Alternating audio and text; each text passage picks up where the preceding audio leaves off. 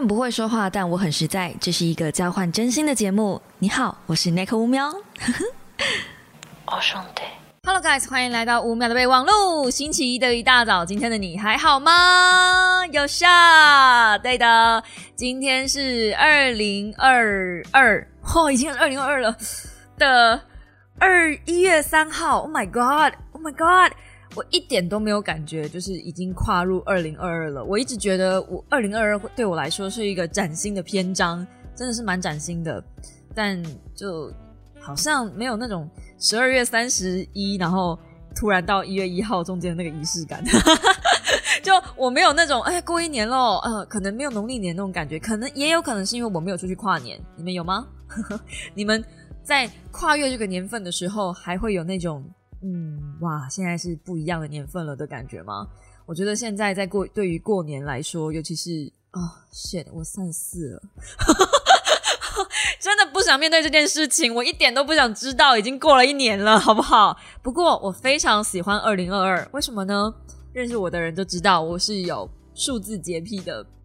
所以呢，呃，理论上我不可能活到三千年了，所以二会是我的一个嗯开头。那只有二零二二会有比较多重复的数字。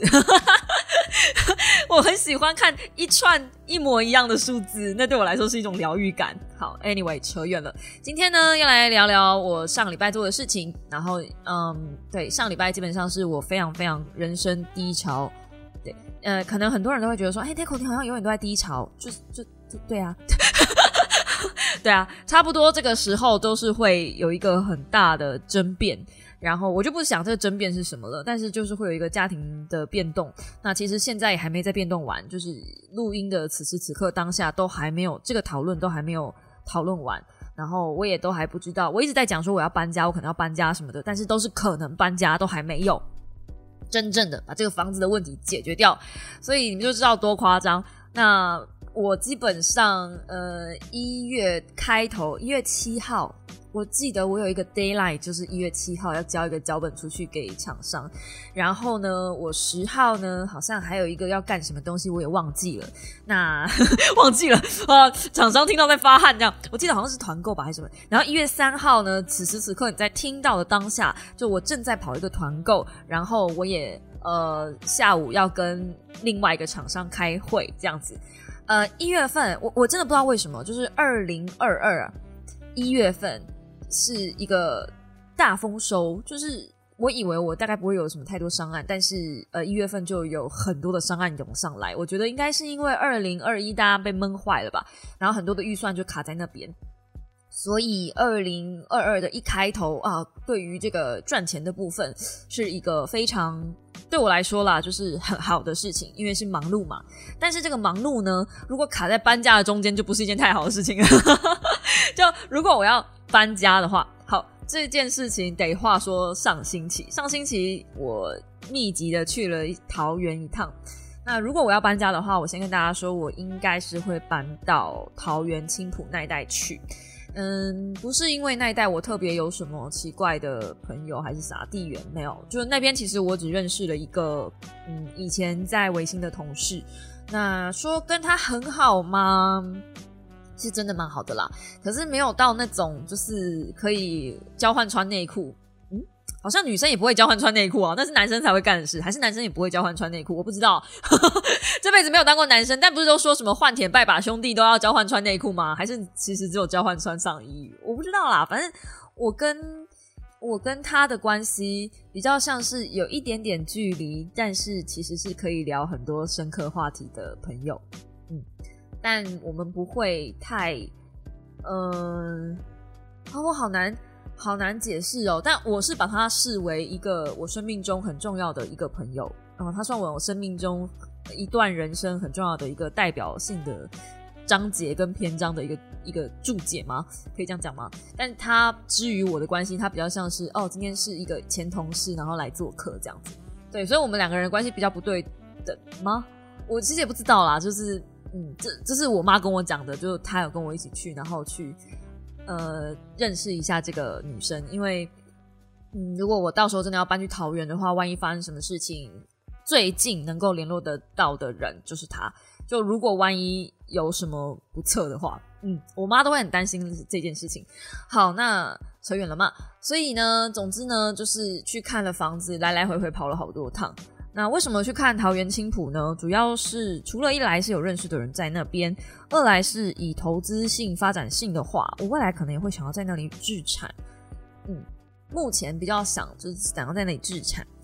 然后可能会看一些预售屋，或者是因为以我目前的能耐哦、喔，其实我问了一下，我觉得预售屋我买起来比较不会这么压力山大。嗯，如果买全新屋的话，我的压力会比较大。但是我现在目前的状况，其实因为我马上要找一个房子搬进去嘛，所以买全新屋其实是比较实用的。但我真的左思右想啊，我觉得买房子这种事情真的真的不能冲动。就是我一直都没有遇到那种一进去之后就给我那个感觉啊，就是这里了。就我一直都没有遇到这个这一间房子。然后上上星期其实我没有跟大家讲的是，我有跟一个女孩子见面，这个女生叫做 Jolene， 她同时也是一个 YouTuber， 然后其实她经营抖音跟 I G 做的比较好，那之后我也会在我的 YouTube 上，理论上应该是在我的 YouTube 上跟她合作一支影片，然后去帮她推广一些课程。那九莉这个女生呢，呃，我第一次跟她见面的时候，就是她要拿她的手写事成的笔记本给我，那本笔记本有点像手账本，可以安排自己的嗯人生规划，所以我记得我有在二零二一的年末的时候就有推过她的手写事成的笔记本了，我不知道现在还买不买得到。那如果你买得到的话，那是一本非常积极性很高的，而且非常就是有目的性去安排自己人生的一本笔记本。对于我自己来说，我那时候去跟他见面，我就很坦白的跟他讲，他那本笔记本我完全没有办法写，因为我的人生目标变得非常的迷茫，就都是要有点像是我现在不是我自己的船长，然后现在掌我这一艘船的掌舵的人是我老公，这样变得我有点以他马首是瞻，但他感觉哪里都不想去，就是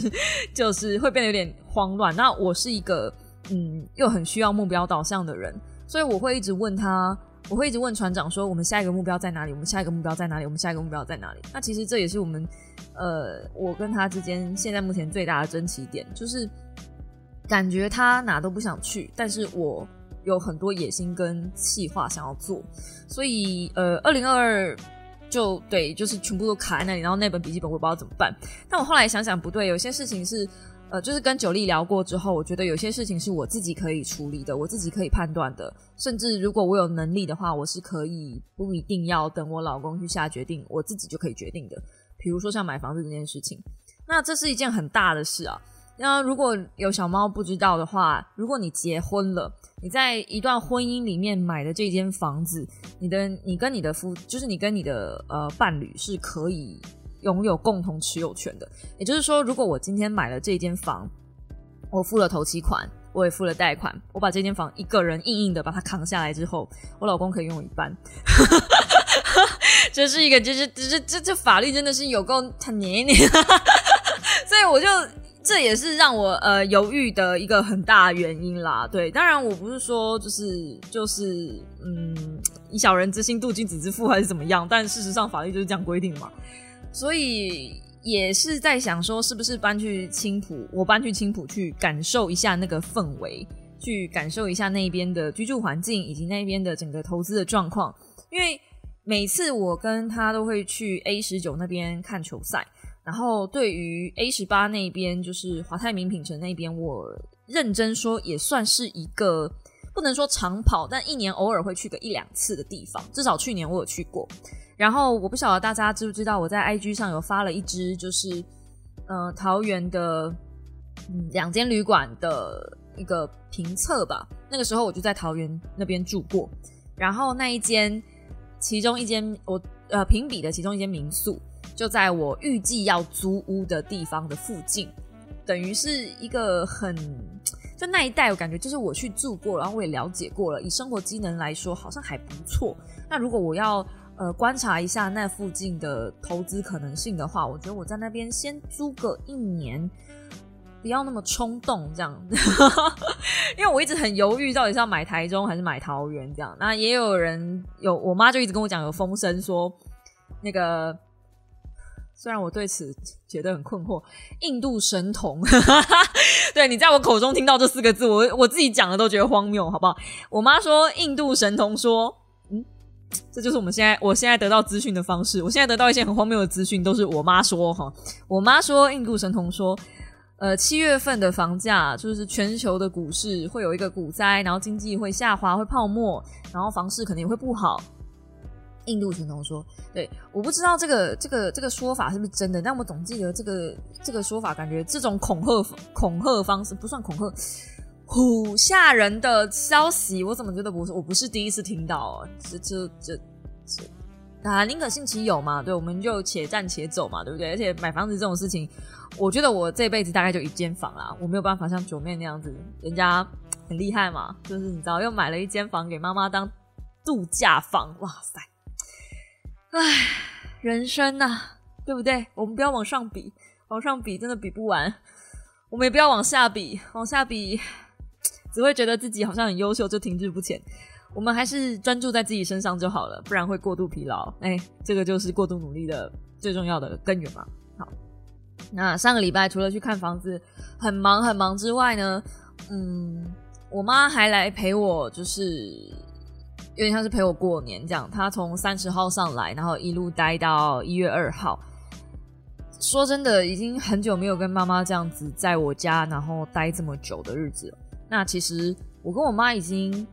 嗯，算是比较像网友的关系。我每次回高雄啊，她都受不了我不睡觉，然后我也受不了她太早睡。那我们两个人只要躺在同一张床上，我先跟你们说，我就算回高雄我还是跟我妈一起睡，她上来也是跟我一起睡，因为我们家只有一张床，所以他很受不了我不睡觉，然后我很受不了他太早起床就是我们两个作息真的差太多了。那还有一种还有一个一个我觉得我没有办法 handle 他的地方，就是他很知道我现在这心情不好什么。我觉得我妈是个很厉害的人，就是她知道我烦心的事情是什么，可是她不会去提那个，她不见得会去提那个，可是他会用一些其他的方式来提醒你。然后呃，他明白他也不明白那样子对我来说是一种伤害，直到我跟他讲说拜托你不要再说话了，我觉得你的存在都是对我来说都是精神暴击，我已经快要溃体了，我讲话讲到这么重真的没有错。他才明白他就是待在这边多待一天对我来说都是一种折磨。嗯、呃以妈妈的立场，其实她是非常担心我我的精神状况不好的，但是甚至我阿姨都跟她讲说，我有看到 LINE 就说啊，你都上去了，你就多陪她一下，出去逛个街啊什么的。可是我真的没有办法，因为她在这边我没有办法工作。然后，而且比如说，我就我就举一个例好了，比如说我在看书，我可能才看个四五页吧，正要进入心流的时候，她就会想要跟我讲话。他就会想要跟我讲某一个明星的八卦，或者是印度神童又说了什么，或是他刚刚看到了什么新闻，再不然很崩溃的就会跟我就会开始问我接下来的计划。我觉得我有一点点这么目标导向，也是因为我妈的关系，就是他会问我，那你接下来如果要搬家的话，你要怎么去那边，要怎么生活啊，你这个东西有没有要搬，你那个东西有没有要搬啊，那你有没有要收啊，然后嗯、呃，你如果要搬家的话，你的工作怎么办啊，那你电脑怎么办啊，那些我就觉得呃，你问我怎么办？那如果我告诉你了，你有办法帮我吗？你也没办法帮我啊。那你问我这些干什么呢？你只会让我心烦而已。我好不容易看书逃进去了，你又把我拉回来这个现实世界里，我就觉得真的很累。然后我我一跟我妈这样子讲说，拜托你不要再对我精神暴击的时候，我妈居然跟我说，你要想办法克服你原生家庭的问题。我觉得你真的是你这样子不行。然后我就。What the fuck， 你就是问题，你叫我想办法克服原生家庭的问题。你说你不想修正你讲话的方式，你也不想就是思考一下你自己到底做错了什么，但是你叫我要想办法去克服你的问题吗？然后我就就是那个逻辑，你知道，我瞬间气到一个就是完全可以理解，有一股怨气就是淤血。然后古代不是有一些老古人吗？就是气到一口血喷出来，我真的是差一点点。哦，那后来我妈也是，就是嗯，明白他在这边我真的完全没有把他工作，而且呃，比如说他会叫我去睡觉，或者甚至是我呃开游戏实况好了，他在我后面走来走去，我就想要赶快把那个台收掉。呃，本来可能是需要嗯，可能不用这么打得这么仓促，或者是玩得这么这么奇怪，就是反正他在我附近，我就会觉得我的表现就会失常，然后甚至是我也没办法静下心来，然后我会关注他的需求。这其实不是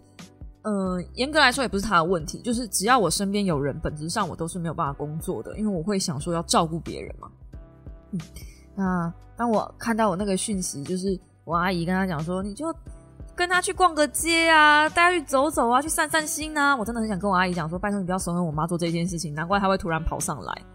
那后来我比较有力气一点去照顾我妈的时候，就是有带她去那个呃，关渡公庙啊，然后去一零一逛街啊，是我自己好不容易在这个状态里面把自己的状态调整好了，我才有办法带他出去。要不然在这之前，他就只是受了我的气，然后承受了我的情绪，而且他在我情绪调整的更慢，我站得更慢，就是我更慢把自己恢复起来。原生家庭没有那么容易的逃离。然后我妈在的这个时候，我在很多时候我都在她身上看到自己的影子。我总算知道为什么有些人说我讲话很白目，就总算明白。就是我就跟她讲这这件事情，我也有跟她讲，我说总算明白为什么有些人说呃说实话不好，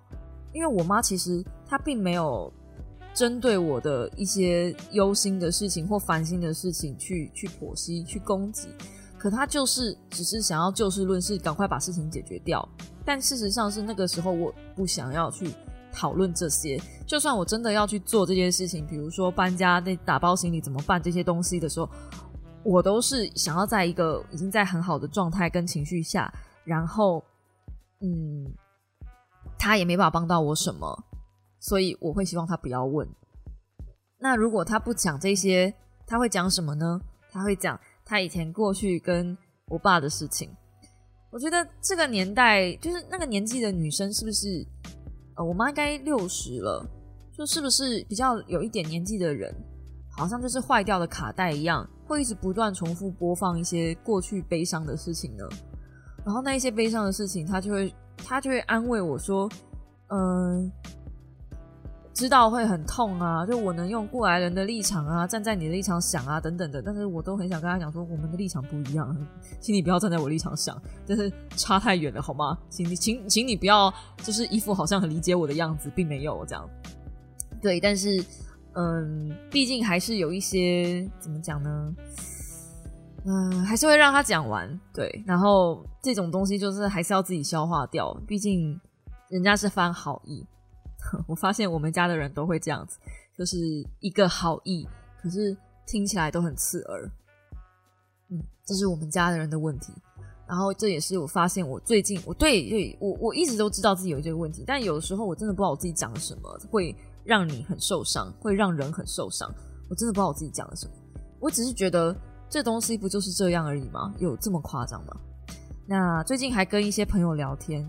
然后有一个很久远以前的好朋友，然后很久没联络了，问他说你觉得我这两年下来有没有改变很多？那他说基本上他看着我只觉得我试图把外在弄得美化，包装弄得很好，可是我的核心没有变，我还是一样，还是那个人，我基本上没有变。这个听到这个时候其实我打击蛮大的，我一直觉得我在这几年下来我进步很多，可是对于别人来说，对于别人来看，对于稍微跟你有点距离的人来看，他就是觉得你就变漂亮而已，但实际上你的本质上没有变，就是你还是一样就那那个样子，然后还是一样很不爱自己。这件事情啊，我打击真的很大。我以为我已经算是够爱自己了。那跟九莉聊过嘛，然后也跟呃涂杰聊，他们都觉得如果我真的要做所谓的爱自己的话，我不应该失去自己人生的掌舵的能耐，应该要把自己的那个舵拿回来。我最近有在开始思考这件事情。对，就是我不应该就是进入了婚姻之后就好像失去方向的人一样，我就直接把我自己的人生操控盘就交出去，人生方向盘就交出去了，不应该是这个样子。所以我才会嗯、呃，在二零二二年的时候决定我真的要下定决心，就是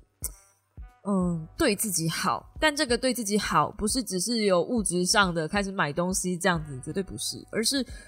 发现自己有哪里不够不够不足。比如说像英文能力，我一直很羡慕人家的英文能力，像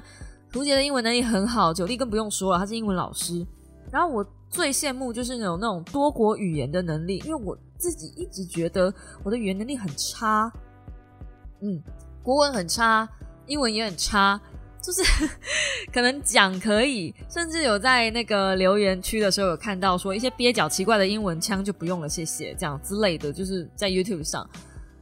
那如果是这样子，是不是我真的应该要想办法把英文学好，而不是就是一个半吊子，反正听得懂会讲就好了，就不是只要呃单纯满足于日常的口说对话而已，而是真的真的要把这个东西。我不想说是考个什么托福啊，然后弄个什么九九百一千分的啊，没有没有没有没有，就是但但至少看得懂吧。我想勉励自己，今年看完一本英文的原文书，我也不要给自己太多压力。你知道，给自己压力就是最后会去逃避这件事情。我觉得一本英文原文书应该还好吧。然后我看了一下我家，我家有啊，我家有一本大亨小传的英文原文书。呃，不能看那个，其实我还有另外一本是是呃，那个叫什么？那个叫嗯，《饥饿游戏》第一集的原文书。可是那个我高中的时候看过了，而且虽然我是挑章节看，但我总觉得如果我看《饥饿游戏》的原文书，我会情不自禁的把中文的拿起来看，然后最后就把英文的放回去了。可是如果是《大亨小传》，毕竟它是经典。所以我猜它里面的单字应该不会像饥饿游戏这么的难吧，我猜，对，我猜 I guessed。 然后嗯，爱自己还有一些很具体的方向啊，不只是呃投资自己以外，其实我觉得嗯，做一些突破自己舒适圈的事情也很好，像我之前做的那个每月三件事情其实是一个很好的企划，只是因为呃点阅很差，然后我每次还要花时间去剪辑，然后剪 vlog 什么的，其实我就很喜欢这件事情，但是我觉得点阅很差，所以就让我失去这个动力去做。但事实上这件事情不是为了你们，不是为了点阅去做的，而是为了我自己要去做的，所以我可能会重启这个计划，不不见得是每月三件事，但是有一些每一月一定要做的事情，比如说像是一定要出门走走，拍一支 vlog， 嗯、呃有拍不见得会剪，反正这东西不是对了你们交代，是为了自己好，就是一个踏出舒适圈的概念。然后买台笔电吧，因为就是只能用桌垫的关系，所以一直都困在家里，就是困在这个呃像牢笼的地方，所以我不觉得家应该是这样，不应该是一个跟工作合并的地方，这太不健康了，我真的觉得我的生活方式太不健康，所以才会导致我思想真的太过狭隘，嗯，所以这是我，呃二零二一给自己的全盘检讨吧，嗯，可以这么想，嗯，所以要买台笔电，然后把一直很想要买的相机给买了，一直都说想要出 vlog， 嗯，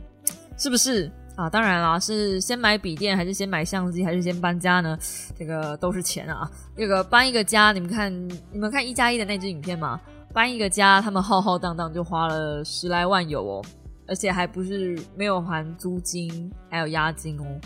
这个我手上手边有没有这么多现金都还是个小问题呢。所以如果真的有搬家的话，那应该是先搬家才买笔电。那如果呢没有搬家呢，就直接买笔电，然后再买相机，这样子。对，嗯，我是这么打算的。嗯嗯，二零二二，嗯。啊，感觉很多事情要做呢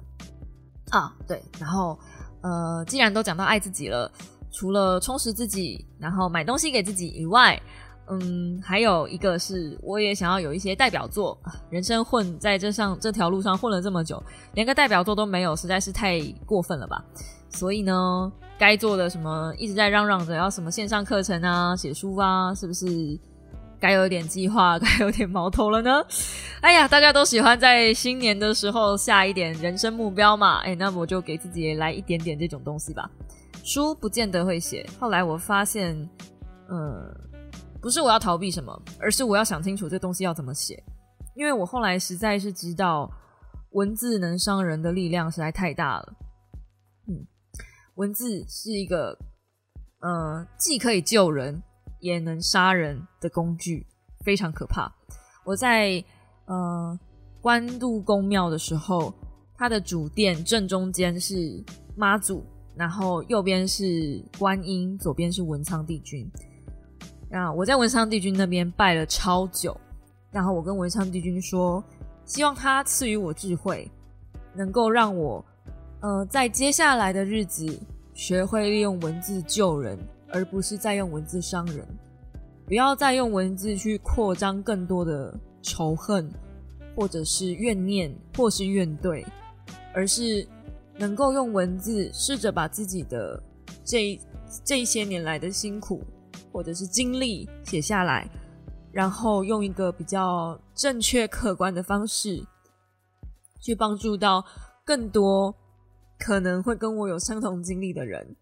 让他们少走一点冤枉路。嗯，我现在讲完还是会哭，就是这是一个我觉得要很多很大的智慧，大智慧才有办法做到的事情。然后在我还有情绪的状态下，我觉得我很难写这本写这本书可以不伤人，就要怎么客观的去无视自己的内心去嗯嗯去描述那个状态呢？所以我真的觉得会写作的人，那些作家真的真的好厉害。当心情平静的时候，你坐到电脑桌前有一点力气想要写一点东西的时候，那一个文字又会把你带回到那个让你很痛的现场，因为你又会回想起那个地方，然后你会把你自己泡进去那里面，那明明就是你不想回忆的地方了，明明就是你想忘记的地方了，可是它就像除丝盆一样。哈利波特的除丝盆还有人知道吗？说不定，说不定，哎，不会吧？应该，应该，应该会有人知道吧？才有那个哈利波特二十年回归而已，应该不会只有我知道哈利波特吧？我好怕哦，我好怕有些小孩子会跟我说：“阿姨，什么是哈利波特 ？”Oh my god， 我会崩溃。反正，对，这是我跟文昌帝君求的。嗯，其实我呃拜那个关渡庙的时候啊，我就是特别去拜文昌帝君的。我妈是特别去拜财神庙的，嗯嗯嗯。然后抽了一支很好的上上签，还抽了一支也很棒的财运亨通的签，就是嗯在那个关渡庙那边求到的，希望就是呃一个好彩头的概念。我觉得很棒，然后那个地方，如果大家有到呃北投关渡去走走，那边其实空气也很好，然后风景也不错，真的是一个可以小小耗费大概一个小时、两个小时、一个半小时左右的一个点。嗯，如果你也是哎信这些的话啦，就我娘还蛮信的，她特别还拿那个乐透彩去过香炉，哎。某种程度上是蛮可爱的啦，只是说，嗯，我们都是善良的人，我们只是不知道该如何面对这个世界很多跟自己不一样的个体，就是这样。好的，那这个星期有没有看书呢？当然是有啊，这个星期看了威廉写的新书，叫做《我忙着孤独》。那这本书如果你有买的话，它呃预购的时候会送蜡烛。啊，这个蜡烛很有趣哦，它的香味，我一定要拿一下那个蜡烛给大家听。这个蜡烛我拿到的是 八点四十一 分，然后我是在博客来上买的。那它的前呃基调是烟熏，然后麝香、雪松跟广藿香，前调是苦橙叶、佛手柑、红粉胡椒、覆盆子。然后中调是五月玫瑰、无花果跟牡丹。我只能说，因为有玫瑰，所以我本来以为这一颗我可能不会太喜欢，而且又有牡丹，嗯，又是花，然后覆盆子，嗯，我原本以为会是很甜的味道，结果没想到这些味道混在一起，这颗香烛，这颗蜡烛真的是啊，它是一个很温柔，你用闻的，它是个就是温柔气质但又微微强势的一颗蜡烛。如果它是一个人的话，我会想象它是一个嗯，女时尚高干的主管，就是那种很能干，脚踩高跟鞋，然后很温柔，但是公私分明，那种很我不太很干练，然后做事情果断，可是该感性的时候很感性，然后该理性的时候很理性的那种主管。那反正我很喜欢这个味道就这个味道还比我买的任何蜡烛都还让我心动啊！真的不出大颗的吗？我说这么小颗很快就点完了，我真的有点。不过它的好处是它就是可以旅行啦，所以如果我去住饭店或什么的，嗯，这颗就可以跟着我走。也许之后二零二二疫情比较舒缓的状态，期望啦，拜托拜托要舒缓了嘿。然后如果我真的真的搬去桃园了，可能以后会有一些呃来台北住的时候啊，我就可以带着蜡烛一起跟我旅行，这样挺好的。那我我忙着孤独这本书是他的散文，然后是一本非常好阅读的嗯一本书。我觉得我自己当然还是比较喜欢绝交不可惜，把良善留给对的人，那是因为嗯，毕竟他的前两本书理论上来说都是在讲一件教你如何面对某一些困难，所以你会比较容易从里面获得一些什么。但是呃，孤独感这件事情是很难有一个人教你怎么去面对它的，因为孤独感这东西太 personal 太太个人了，就每个人面对孤独感的抗压性不一样。像我就是一个完全无法面对孤独感的人，我真的一点点孤独感的能耐都没有。嗯，这件事情是屠杰发现的，就是他觉得我很奇怪，好像没有伴侣会死掉一样，好像是脱离了水的鱼一样。然后他觉得明明你看起来就不是一个这么的不坚强的人啊，但是我是我是一定要后面有一个人撑着我的那一种。就你我可以不黏，就是我是不黏呃不需要二十四小时黏在一起，但是我理智要知道我是有伴的，这样就是一个非常奇怪。我我知道这方面我有我有奇怪的癖好。那威廉描写的就是他即便没有伴，他也可以好好的享受一个人的生活，可以没有人跟你抢被子，你爱睡相怎么插怎么插，然后嗯，不用担心，不用配合室友等等的。对我来说，这一些的描述都是好虚幻哦。然后我觉得他在孤独里面这么怡然自得，对于我这个很恐惧孤独的人来说，你这根本不是孤独吧？因为孤这不是我认识孤独的样子。他描述的的那个世界太美好、太梦幻了，然后我才惊觉到，哎，我真的需要好好的学习。关于孤独这件事情，学习自己一个人。如果当我可以自己一个人也像威廉这样子怡然自得的时候，还有谁能说我不爱自己？所以认真上来说，今天这支 podcast 不管是从书籍介绍也好，还是从我前面的分享也好，最主要其实环环相扣，就是我今天想要跟大家讲的爱自己。爱自己真的没有自己，嗯，不像网络上讲的那么简单，就是买东西啊，或是充分休息啊等等的。它其实是一个很深刻的东西。那以前我一直不觉得不爱自己会怎么样，嗯，我很可怕就发言不爱自己又怎么样啊？就是我对我自己苛刻又怎么样？本来就是严以律己，宽以待人啊。可是后来，嗯，九九力贴给我的那一支影片，有一支影片啦，就是嗯，在讲关于爱这件事情。就嗯，爱人应该是要先爱自己，要把自己想象成是一个杯子，然后你要把用爱先把自己填满，之后那个杯子溢出来的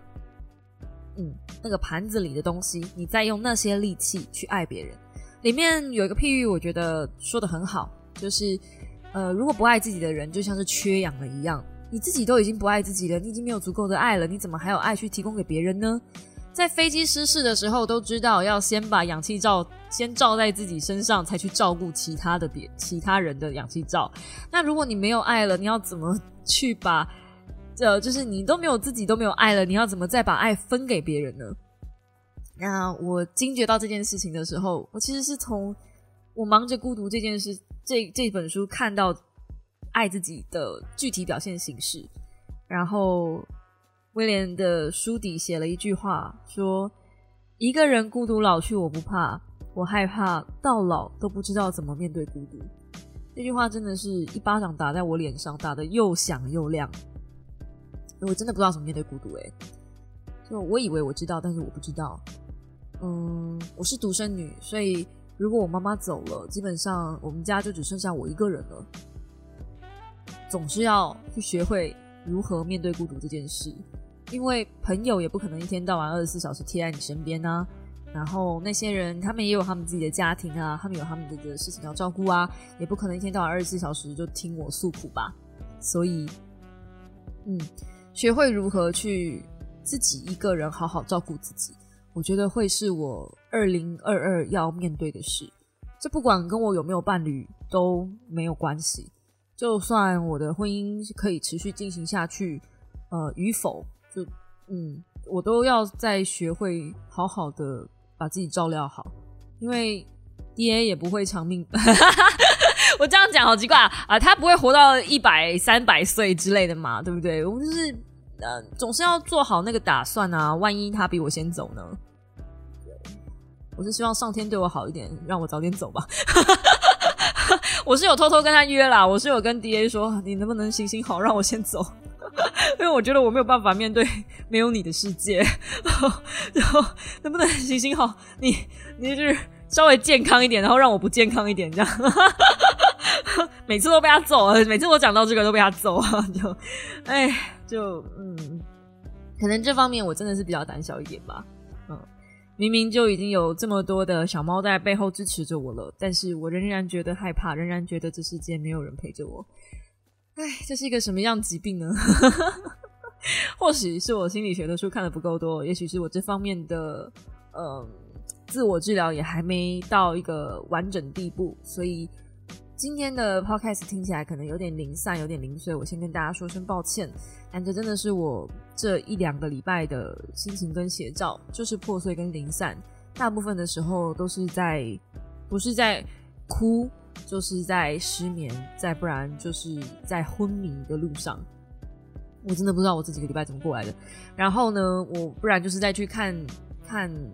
家，呃，找房子或是看房子的路上。然后还有对于未来的迷茫，还有对于自己的迷茫，还有对于自己的审核跟核心这件事情跟目标这件事情的烦恼，这真的是呃，年底到年初才会有的一个很奇怪的反应吧。大家都会在这个时候定一些年度目标啊，希望自己呃可以瘦下来啊，可以存钱啊，然后可以变漂亮啊等等的，有一些新年新希望嘛。嗯，有没有发现呃我的新年新希望随着年纪越来越大变得越来越沉重，可能也是跟年纪越来越大责任越来越多也有一点点关系吧。嗯，希望走在我前面的我就是已经帮你们成立了一个就是踏基踏脚石吗，你们可以踩在我身上，以后就不要再做同样再犯同样的错误了。嗯，希望是这样啦。啊，还有还有最近呢，唉，因为一些关系，所以我开始下载了交友软体。嗯，不是你们想象的那样，我是为了要做功课，就是去玩一下，就是玩一下吗？不能讲玩一下，去感受一下现在的交友软体有什么样不同之处。一口气下载了好几个交友软体。这个这个过程呢，我其实有呃跟我的教练分享了一下，我女教练啦。然后呢，我发现呢、啊，在交友软体上的那些男生，为什么每个都戴眼镜啊？因为我看不到女生啊。然后 Tinder 难用死了，烂死了 Tinder 的那个 app， 我天啊，我真的到现在都不知道怎么用哎、欸。不然我也想用用看 Tinder， 就是 Tinder 上面好歹有女生的照片什么的。但是就是其他的交友软体，至少目前我下载的，好像我是女生，所以我就只能看到男生的样子，好奇怪哦。然后男生每个照片每个男生都长得差不多。那这些东西都不是我要跟你们分享的，是我做了一个社会实验。这个社会实验呢，不管我在哪一个交友软体上都是这样。上我记得上两集吧，好像有聊到呃离婚标签这件事情。那为了证实这件事情，就为了证实，然后让我的朋友们就是闭嘴，他们一直在跟我讲说，就算离婚也没有关系啊，嗯、呃，离婚现在很多都是嘛，也不会因为你贴了这个标签就不怎么样啊，等等的。就是他们想要论证，不是我离不离婚这件事情，是他们想要论证说，呃，就算是离婚妇女，在这个时代也已经，嗯，跟一般人没有两样了。OK， 好，我就去下载了很多交友软体，那同一张照片哦，这大部分都是我的照片。然后呢，呃，那一些名字都不用我的名字，都是用一些就是跟我无关的名字，但照片就是我的。我会跟你们保证，那些照片都是漂亮的。然后。大部分的资料我都写真的，就是照我自己原本的数值下去填写，而且我都把离婚那个选项勾起来。结果呢，嗯，几乎每个交友软体呃想要跟我就是深聊的男生寥寥无几，然后喜欢或是哎、欸、我来跟我就是点赞啊、爱爱心啊那些的互动的啊，数字也很少，大概就是三十到六十左右，不会太多，就平均啦，嗯。然后当我把离婚那个选项勾掉，就只是把那个选项勾掉哦，可是我小孩的那个部分我还是选零哦，我只是把离婚那个选项勾掉而已。我一个晚上最多最多我可以赚到六百多甚至到八百个喜欢 like， 就差这个而已。所以不要再跟我说什么呃，现在没有什么离婚标签啊Well， 你要看是在什么样的地方。如果这是一个就是交往市场的话，嗯，还是有的的。然后更妙的是啊，呃，如果是男生有勾选离婚，接着女生就会去看说，至少我身边的女生都是这样子的 feedback， 就是如果这是一个离婚男子，我就会看他有没有小孩，嗯，然后有没有跟小孩同居这样子。那通常女生会在乎有没有小孩，如果有小孩的话，通常都不会想要再进一步了。可是如果是男生呢，只要是离婚不管有没有小孩，通常都不会想要再进一步了。嗯，这没有什么，这跟爱自己没有关系这只是呃，我这一个礼拜因为我要做一些功课，嗯，这可以先讲吗？不晓得欸，就啊，反正之后你们看到 YouTube 影片就知道了这个隐喻如果还听不懂的话，欸，可以到 D C 群私敲我啊反正就是呢，有一些呃就是